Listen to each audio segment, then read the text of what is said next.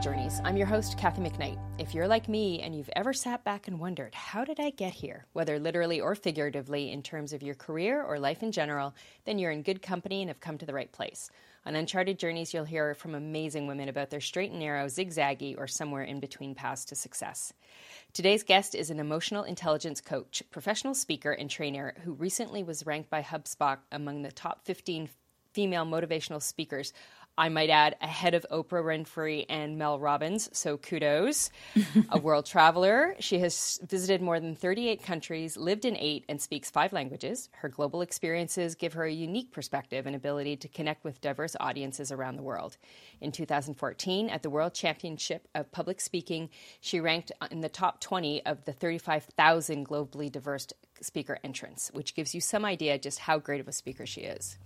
For almost 20 years, she's been engaging and inspiring audiences around the world with tools and strategies from her Dare to Care framework. These lucky keynote and workshop attendees have learned about her proven theories and methodologies to build thriving work cultures with emotional intelligence. She's worked with the likes of Whirlpool Inc., Lockheed Martin, Capital One, and Doctors Without Borders. I Dare to Care is the title of both her her book and her podcast, both of which focus on using emotional intelligence skills to inspire, influence, and achieve remarkable growth. Her positivity is infectious, and you can't help believe you can do whatever you put your mind to after just one talk with her about your ideas. We only met a few weeks ago, but I'm so excited to have her here and share her journey. Welcome, Sylvia Baffour. Thank you so much. Uh, thank you, Kathy. I appreciate the introduction and the welcome. So, I mean, that's a highlight reel. Uh, you've done so much. Um, and even though you've really concentrated and, and been in a singular focus, you've you've worked with so many diverse organizations and can you tell our audience a little bit more about you know what you do and what um, it is to be an emotional intelligence coach and your dare to care framework yeah well that's a where do i begin is part of the question i ask myself um, you know, so I, I, have worked with diverse organizations, and, and at the heart of it, I, my goal is helping them build healthy work cultures, right? Because as human beings who are, you know, for anyone who is working in an organization, you exist in relation to other people. You know, we don't work in isolation, and so we have to learn to navigate the complexity of our work relationships. And uh, so the emotional intelligence skills that I sort of bring to, to organizations is is meant designed to help them navigate through their workspaces in more productive and more collaborative ways, you know, making sure that people are self aware and emotionally regulated and empathizing with those that even they disagree with and, and yet still allowing people to, to feel seen and valued. So that's been a fun journey because every organization has their own needs, right, and different challenges that they're trying to overcome. And and uh, yeah, so it's it's I learn as much hopefully as as they do from the time I've spent with them. I can't I can't remember the last question you asked me. Oh, that's that's good. That yeah. that's a great overview of, of, what you're doing. So that's that's amazing, and we'll dig into that a little bit more. But as I do with all of my guests, we'll start off with the uh, the core questions. If you're ready. Yeah, sure. So, what was the first career you remember wanting to do when you grew up? I'm, I'm chuckling, Kathy, because you're going to you're going to laugh at this, but it's so true. And and my mother you know, thankfully is still alive to to testify to this. But the very first career that I I, I I believed that I would land in was to become a tourist. You know, people would ask me when I was much younger, it's like, what do you want to do when you grow up? And I'd say I want to be a tourist.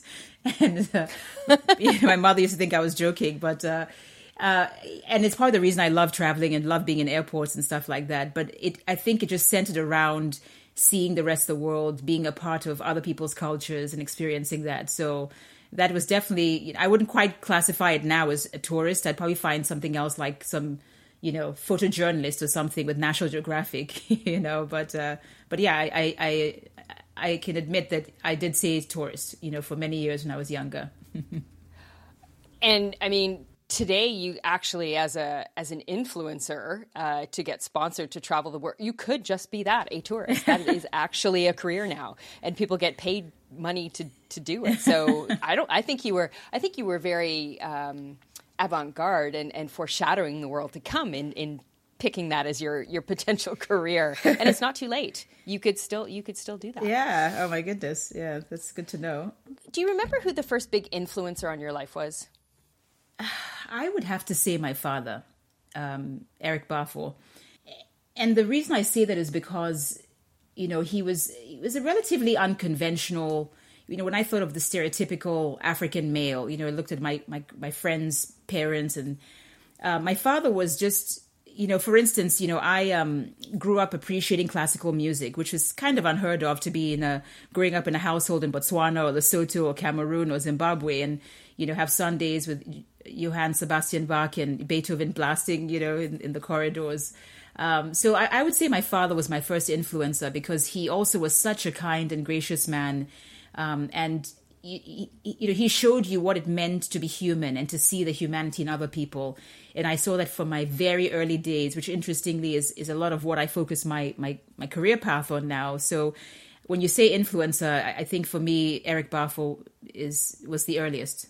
Yeah, that's great. Uh, somebody who can set the example of being human, what it is to be human, and to point out that we always need to remember that every person, good, bad, or indifferent, whether we like them or not, has humanity behind them, I think is an important thing for us to be able to connect with others. So that's an amazing example to have from, from early days. Mm. So that's great. Yeah.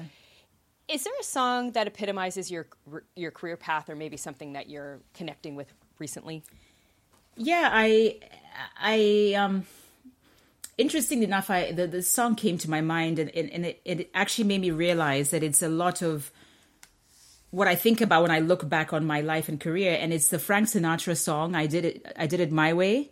I think that's the the title. Um, and I just think about the fact that I've I've lived pretty unconventionally. Um, and once again, I'm sort of comparing myself to the typical little African girl you know, because uh, I lived in eight different uh, African countries, but I think looking back, it's, you know, I've always tr- sort of done it my own way, you know, even down to the most trivial things like I, I always wore jeans with holes in them and flip flops when people were being asked to dress up in, you know, fancy shoes. I just, you know, uh, I just never sort of went with the crowd, you know, and I never liked convention in that way and, and doing things just because everyone else was doing it, you know, and I think Frank Sinatra's song I was listening to the other day in, in the car, and it just it felt good, like it epitomized a lot of what uh, my my journey has looked like, you know. And I, I hope I continue to do it my way because it brings me peace.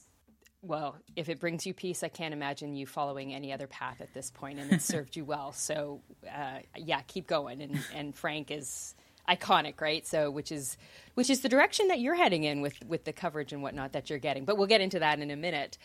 What are three words you'd use to describe you and or your career? Three words that I would use. I would say th- uh, thoughtful, tenacious, inspiring.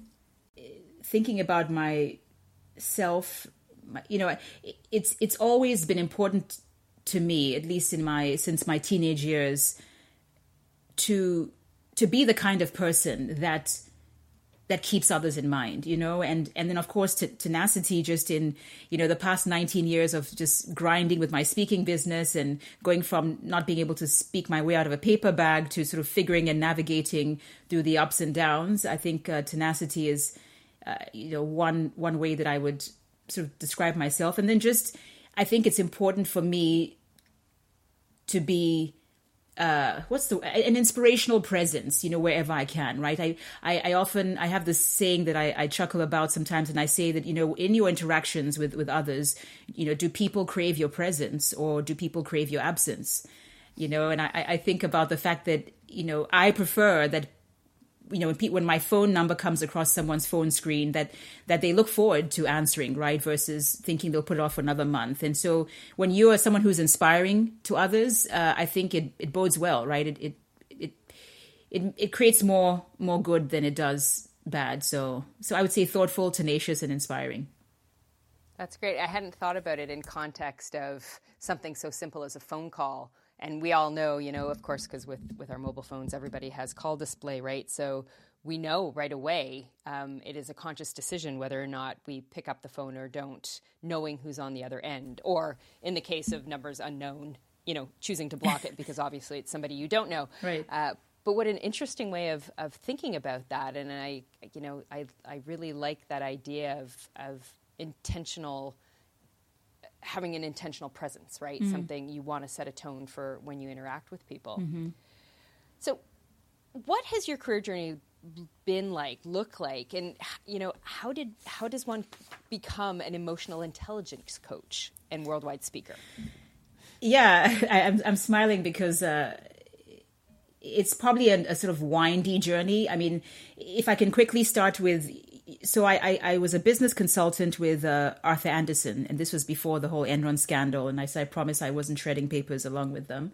Um, but yeah, I did that for a year, and then and then got certified as a life coach um, about 21 years ago now, when it was a very new and sort of unregulated industry. And it was interesting because I, at 22 years old at the time, it was a good challenge for me to try to figure out how to get clients because people would say, you know, what do you know about life that you can teach me at this young age? And um, but I, I, built a practice for a couple of years and then transitioned into professional speaking.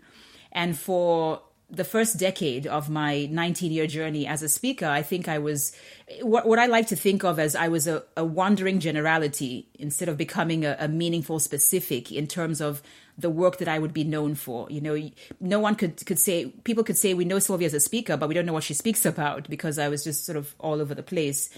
And, and so um, emotional intelligence, I think, became something of a focus for me probably about seven or so years ago because I realized I had been practicing those skills long before I knew what to call it, you know. And I think Daniel Goleman's book and just sort of reading up on that made me realize that a lot of the content I'd been sharing from the stage when I didn't really have a focus um, was around emotional intelligence skills. And so I decided to write a book four years ago and just kind of, you know, go all in and, and uh, yeah, just take the lived experiences and, and apply those to to my presentations, to my trainings, and, and all. Yeah, so that's sort of the background. And in terms of, I think you said, how does one become an emotional intelligence coach?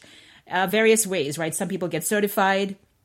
I did not. You know, my certification are my lived experiences in the book that I wrote four years ago, and uh, yeah, that's so. You know, I, I um, that's I'm the unconventional one, right? And and I'm fine with that. It's okay.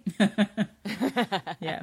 Well, the street lessons are often the ones that are truly applicable, as as opposed to the ones that we learn in a classroom. Mm. So um, there should be no judgment on whether or not it's a you know you have a degree on your on your wall or not, but you know making the transition from a business consultant or a management consultant into something like a life coach is a is a pretty significant uh, jump. It's a big change.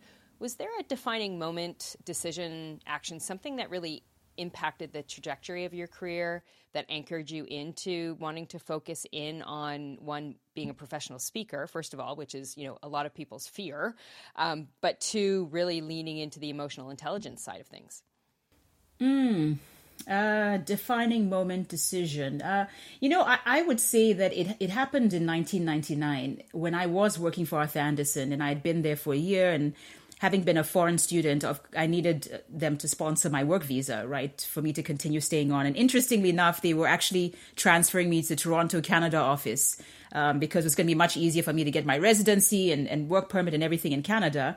Uh, but unfortunately, what they didn't realize is that I needed to have a work permit in America and in Canada, even though I was going to be living in Canada but working on a project in DC. And by the time they applied for that work permit, it it canceled out my entire status in the country because to to the immigration services it looked like fraud, like you were trying to right. essentially work in two countries, and they didn't know this. And so I've packed my bags. I've picked up pick, picked out a high rise uh, an apartment, a high rise building in Toronto, and just ready to go when this news came, you know, and it was very shocking and blindsiding because I had 15 days to leave the country, you know, and I obviously didn't want to be here illegally.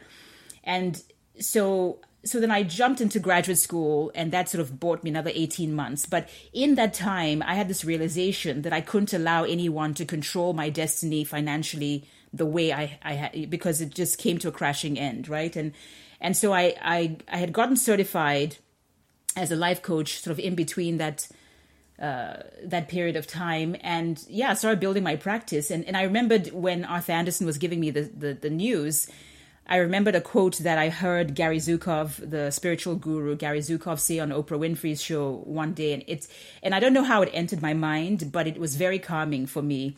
And it was pivotal in me not making an, an irrational decision because his voice was saying in my head was, you know, you can never use negative emotions to make an important decision in your life and expect to get a positive outcome.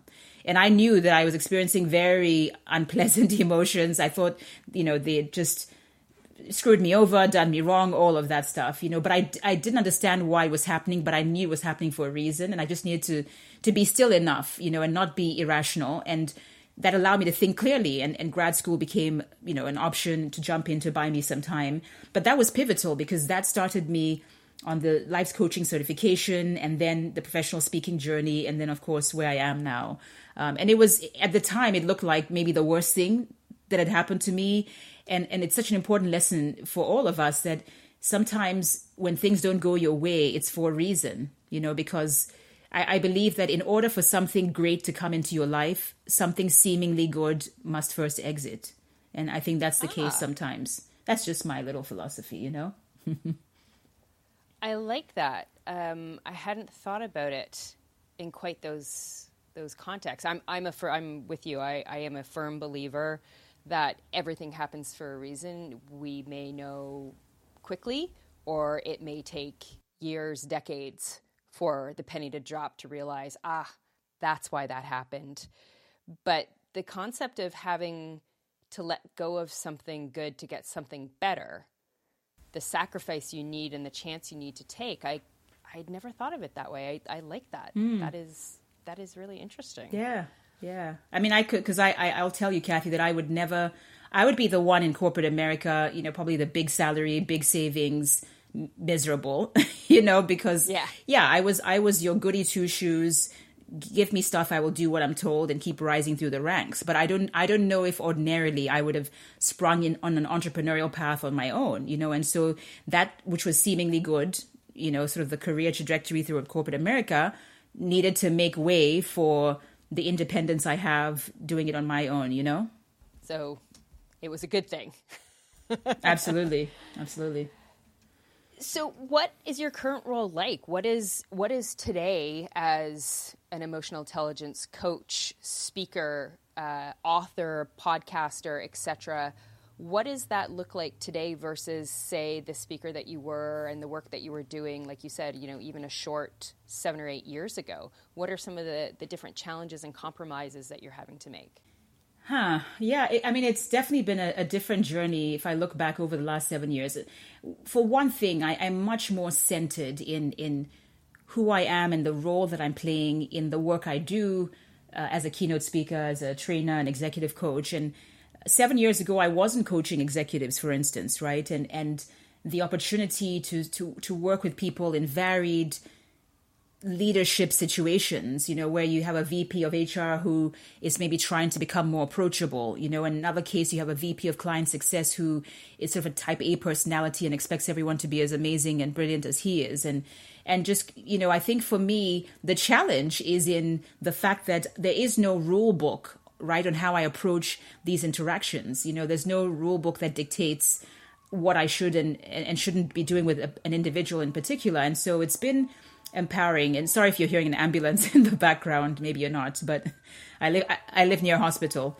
Um, but yeah, I think it's so. One of the challenges has been uh, the opportunities. Right in the last seven years, my opportunities have multiplied because I've worked hard to get better at what I do, and with those cha- opportunities has come the challenge of not being uh, swallowed by imposter syndrome, for instance, right? Because I, I sometimes may get an executive coaching client who has a really complex sort of human skills problem to deal with. And I may feel intimidated in the beginning because I'm not quite sure how I'm going to approach coaching them and really giving them some value and making this feel meaningful for them. And and but yet there's such a reward on the other side when you can hear them tell you how much what you're you're leading them through is making a difference and the tangible results it's creating. So um, definitely benefits and and challenges along the way. And I feel like as I continue to grow, I'm going to face even more complex uh, challenges that will will inspire me just to step up and, and and figure out and navigate and know that I am fully capable, right, of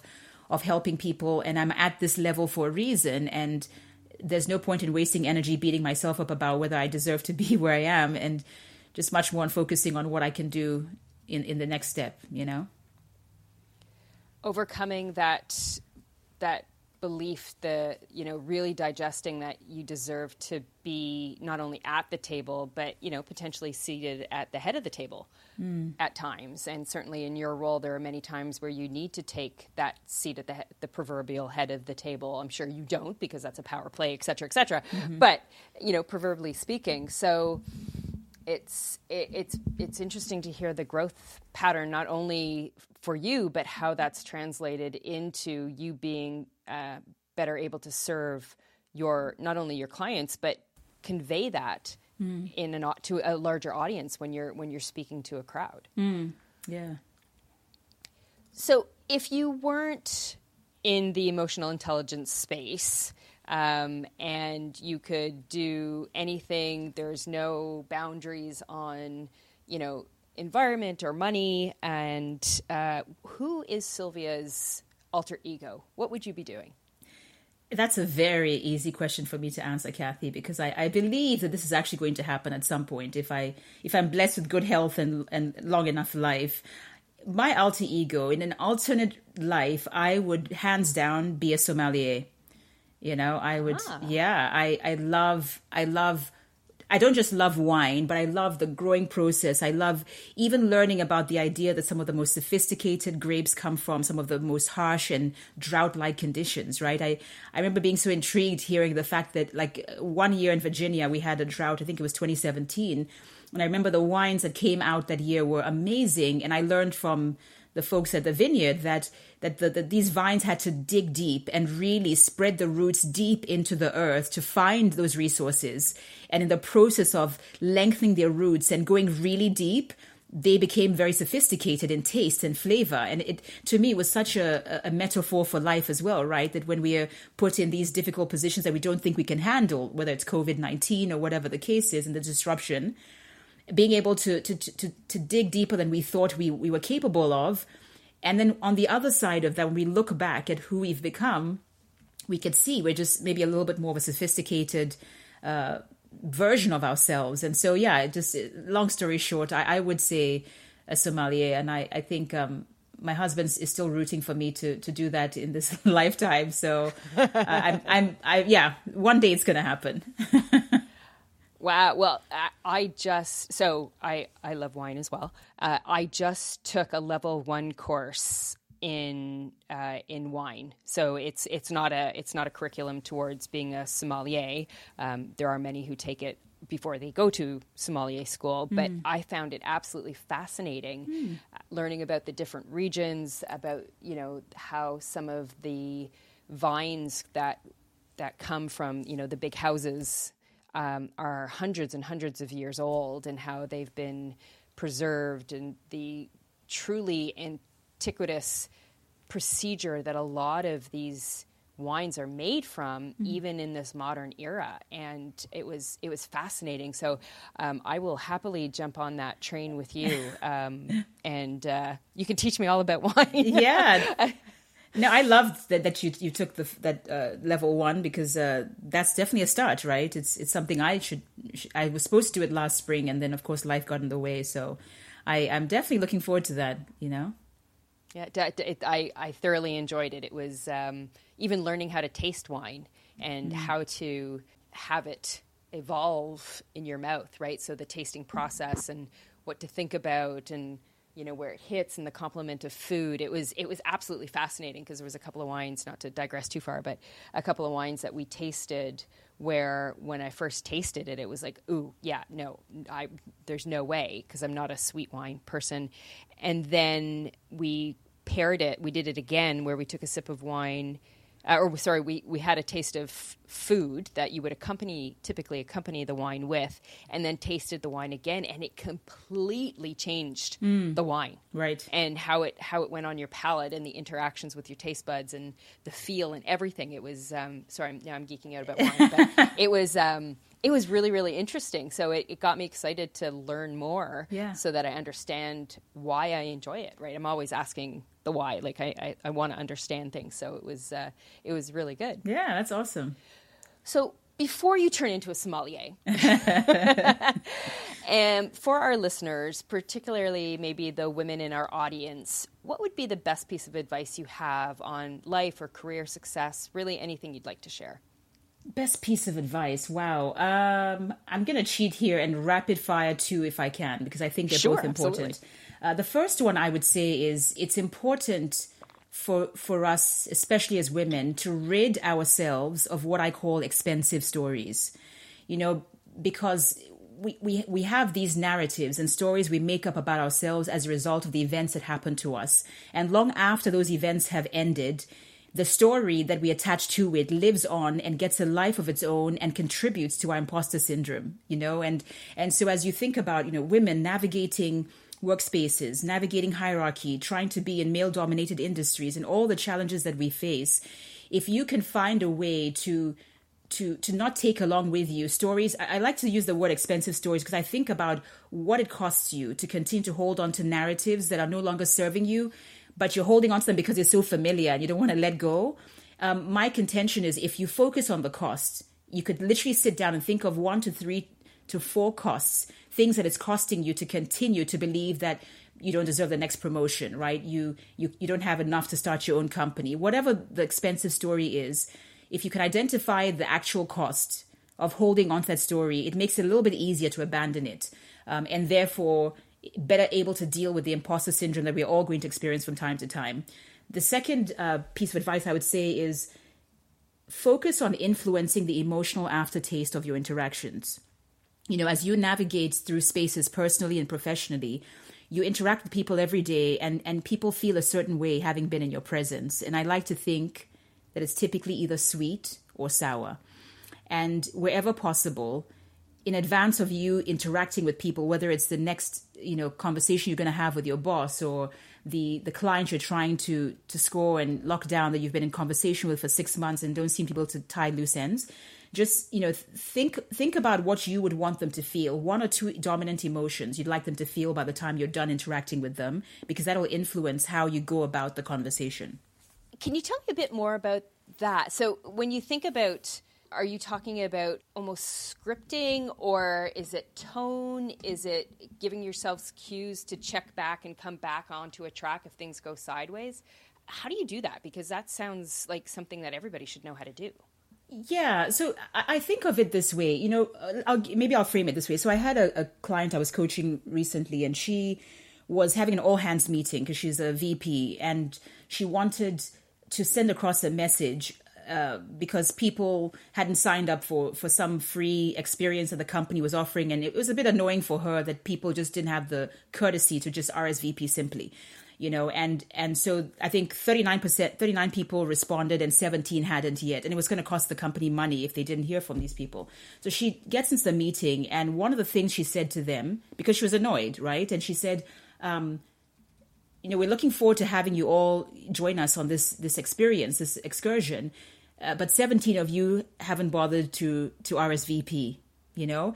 And that singular sentence, that word bothered is loaded with judgment. You know, so I stopped mm-hmm. her and I said I said to her before the all hands meeting, what did you want these people to feel by the time you were done having a conversation with them about this excursion? And she said, I want them to feel valued, like the company cares about them and wants them to have some sort of work life balance, go, you know, going on. And then I said to her, Well, what are the odds that a statement like 17 of you haven't bothered to respond is going to elicit those emotions that you actually wanted to create? Right. in them. So so that's simply what I mean is that whenever we have a chance, we won't always, right? You're about to go and talk to a boss about a promotion or like a, you know, what do you do you want them to feel inspired by you, for instance, right? Um, you're about to have a difficult conversation with someone who uh, their friend coworkers got laid off, but they get to stay on in in the job. You know, if you want them to feel hopeful about showing up and still giving their best to the company, it's going to influence the, your choice of words. You may even actually use the emotions in your phraseology. You may say, you know, I want you to feel hopeful that your contributions are seen and valued. That, that's what I mean is that you influence the emotional aftertaste by being intentional with your communication style. When you think about what you want someone to feel by the time they leave your presence, it absolutely will influence how you choose to go about the conversation. Got it. Yeah. That's super helpful. Thank you. So, You are, as we mentioned, you're speaking all over the place. Where can our audience find you? Web, social, any upcoming events that they can check out? I, am definitely on LinkedIn three times a week at least. So um, I think it's what linkedin.com forward slash Sylvia Baffour. I'm relaunching my podcast actually as a co hosting conversation, and that's going to be coming out in January. Um, but I do have some episodes recorded on Apple and Spotify, and it's just under I Dare You to Care. If you type in mm-hmm. I Dare You to Care, you should be able to find my podcasts. Um, where else? I'm on Instagram, Sylvia Speaks. Uh, you can find me with Sylvia Speaks as well. I don't have any upcoming events at the moment because I'm actually traveling overseas for two months. But certainly in the new year, anyone who is on LinkedIn, I, I invite you to connect, engage. Let me know where you you connected with me, where you heard of me, and and I would love to reciprocate and and uh, engage with you. Fantastic. Thank you so much. Safe travels moving forward. Thank you. To my audience, thank you for listening to Uncharted Journeys with me, your host, Kathy McKnight. I hope you enjoyed my conversation with Sylvia and hearing about her journey to carving out and building a successful career as an emotional intelligence coach and speaker, and how important it is to make sure that we're purposeful in our communications and knowing what we want people and how we want people to feel after the conversation is over. If you're keen to hear more amazing stories from amazing women, you can head over to unchartedjourneys.net and listen to some of the other episodes. You can also sign up to our email newsletter there, as well as check out the show links and resources. Thanks again for listening. See you next time. And until then, enjoy the journey. I've lived a life that's full. I traveled each and every highway and more much more than this. I did it my way. Regrets, I've had a few, but then again, too few to mention. I did what I had to do and saw it through without exemption. I planned each charted course, each careful step along the byway, and more, much more than this, I did it my